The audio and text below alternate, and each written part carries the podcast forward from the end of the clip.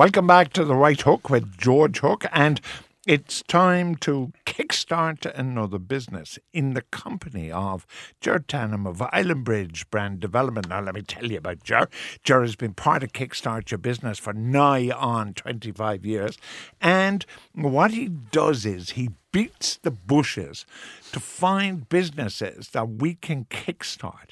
Invariably, startups run by uh, brave entrepreneurs who put their money and their time and their imagination and their effort into it. But Ger, this is different. It What's is different. different. about today? We have a, a, a business, Yeah. um, but rather than inviting in the business owner in this instance, we've invited in um, a mentor to that uh, business, uh, Dave uh, Bunworth.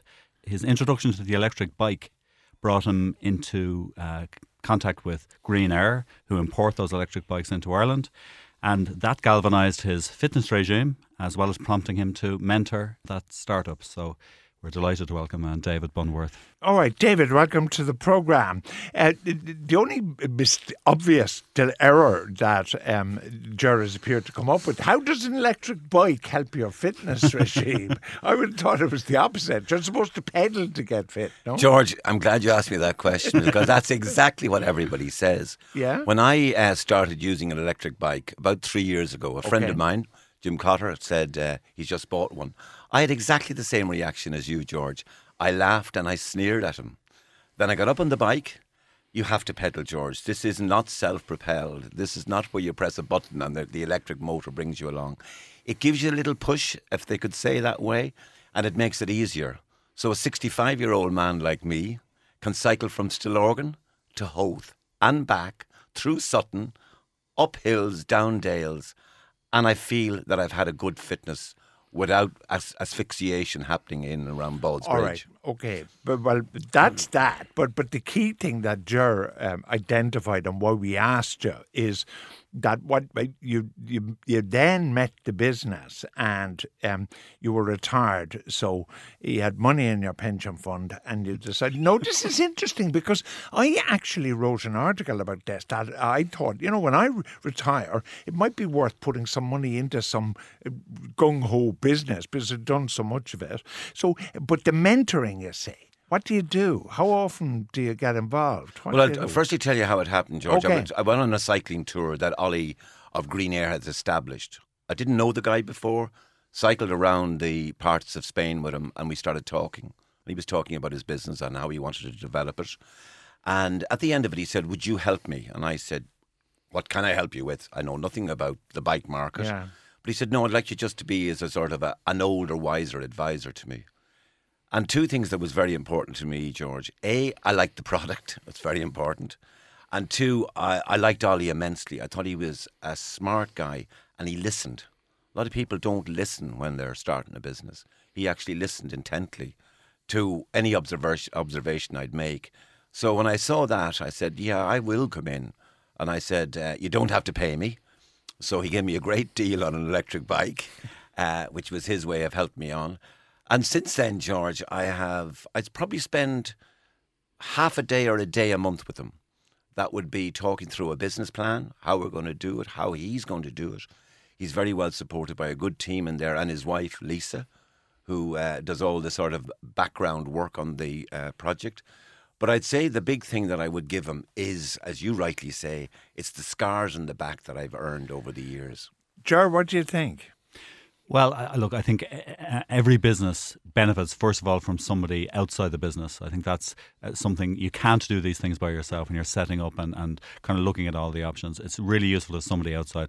And I think, as David said, if it's somebody who has traveled some of that road, even if it's not exactly the same um, business, the same product, but in a sense kind of knows what some of those pitfalls are. And, and, and in a sense can help also to translate, I think, some of the bigger kind of business concepts into practical actions. I think that's hugely important. Yeah, you see, David, and my guest is David Bunworth. It's Kickstart Your Business, but we're not looking at the, although we are looking at the business, of course, what we're primarily looking at is the, at David about the idea of being a mentor uh, to, to young people starting a business. In a way, it's better that you don't know anything about bikes. I'm not saying you don't, but you know what I mean? Because you'd be tempted then to say, why don't you have better pedals or why, you know, whatever. Whereas by not necessarily being the expert.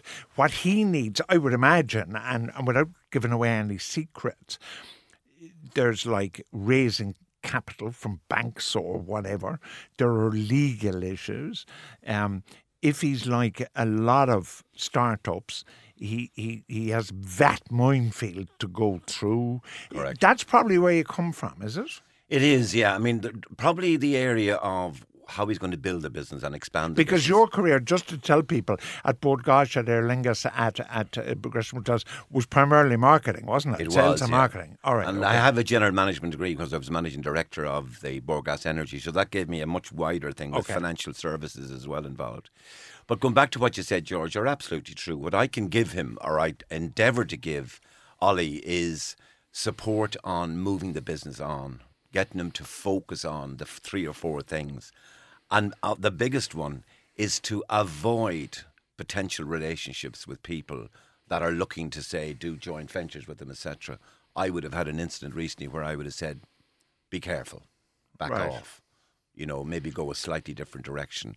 And he he actually listens to that because he knows I've no vested interest, but to give him the best advice I can. Now, this is interesting because I'm going to punt for business now myself on my own behalf. like, it, it, no, but this is a serious question. I was talking to somebody recently who said that the, the statistical possibility of you dying after you retire is actually quite high. Yes. Because when you were busy and everything, and then suddenly you stop being busy. Here am I return in September, and I'm not going to play bridge, and I don't play don't play golf well enough to play it. Does it? Is there something for David Bunworth in this, and not just the helping and the mentoring, but but like, do you look forward to the half day a month or the month day a month or whatever it is? Absolutely, George, because um, I'm on a couple of boards, which keeps me obviously fairly active. But this is probably the most interesting day to day experience I'm involved. So you're very close to the business. So you've actually are rightly on the uh, money on this one. I actually enjoy meeting, him. and it's not just on a fixed day. I'll pick up the phone to him like yesterday. We'll meet tomorrow. We'll sit down for a couple of hours in a cafe and talk through 2016 and what's happening. I actually enjoy that. Can I, can I liken it Yeah, to something, no, George? yeah, I, I do a bit of mentoring myself, although I'm a little younger than, than David and yourself. More than a little.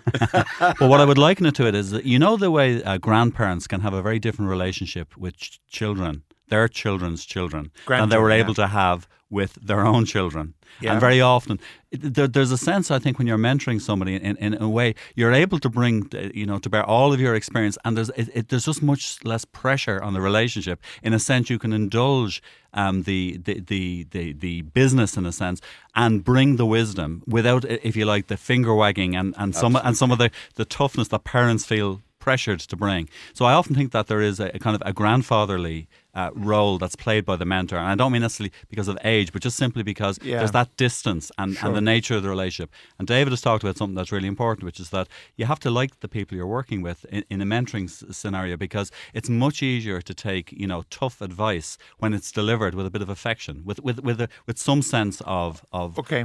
Of, of a, a, a- almost kind of a, gentle approach. If it comes, if it's too hard hitting, you know, people will hear advice, but they won't follow it, and they'll get tough advice. You know, you could go into the Dragon's Den and get all sorts of tough advice, but you listen to the advice if you believe that the person offering it has your best interests at heart. Yeah. The the other thing, and my guest, by the way, is David Bunworth, and we're talking about the whole concept of mentoring in a business. Um, in a way, with your experience looking at startups, which we do every week at this time, money is actually probably the easiest thing, is it? You can always get money if you have a good idea. Is that fair or not? Not always, George. Since 2008, as you know, it's Yeah. been extremely difficult. Now, there's been some very clever ideas of sort of crowdfunding.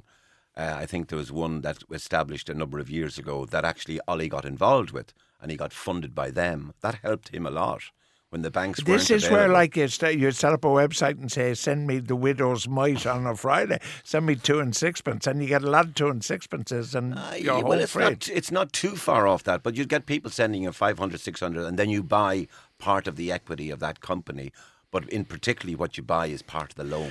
Yeah, but you'll probably remind me. One of you two probably knows. Isn't there some fella, famous fella, who who said equity was blood or something, and you don't give away equity? Aren't aren't entrepreneurs, David, with your experience, aren't they too quick to give away equity in the early days because they need investment? No, They, I think I think some of them are, but some of them are very clever in terms of timing. So they get a, a, a raft of money in for a certain equity. Because if they didn't get it in, George, they probably would have folded. So in terms of the crowdfunding one, that doesn't necessarily mean equity. In Ollie's case, he didn't allow equity.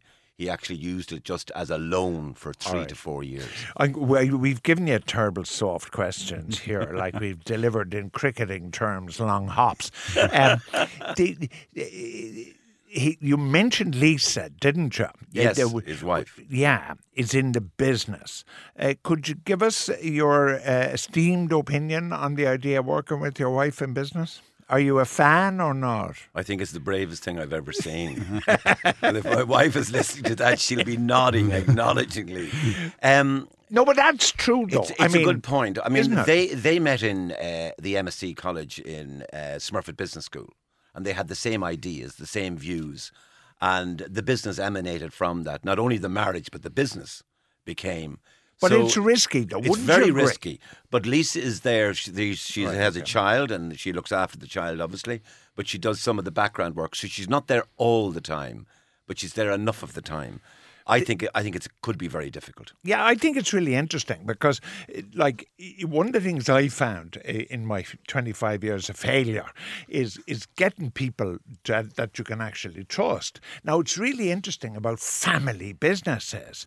Um, they they have the wife and they have children and all this. Like hotels, are a really good example of that. Like the kidneys, for instance, and stuff like that. Family businesses can either be really very good or really very bad, Ger. Can't Yeah, they? well, there's I no kind of middle ground almost. I, I would suggest that many of our great indigenous businesses are family businesses. M Many of our clients, if- if not most of our clients, and, and one of the uh, the critical things around the family business is that you talked about trust is, is that when the downturn hit, many family businesses immediately saw the writing on the wall, reduced their own salaries, and looked after the business um, in, in a way that. Um, non-family businesses often can't, in the sense that there's there's there's an honesty very often at, at work in a in a family business, and there's also a sense of, of values which which I believe are really is really important for, in terms of sustaining a business because in, in many respects what you have is you have a, a natural methodology to pass on a way of doing things. All right.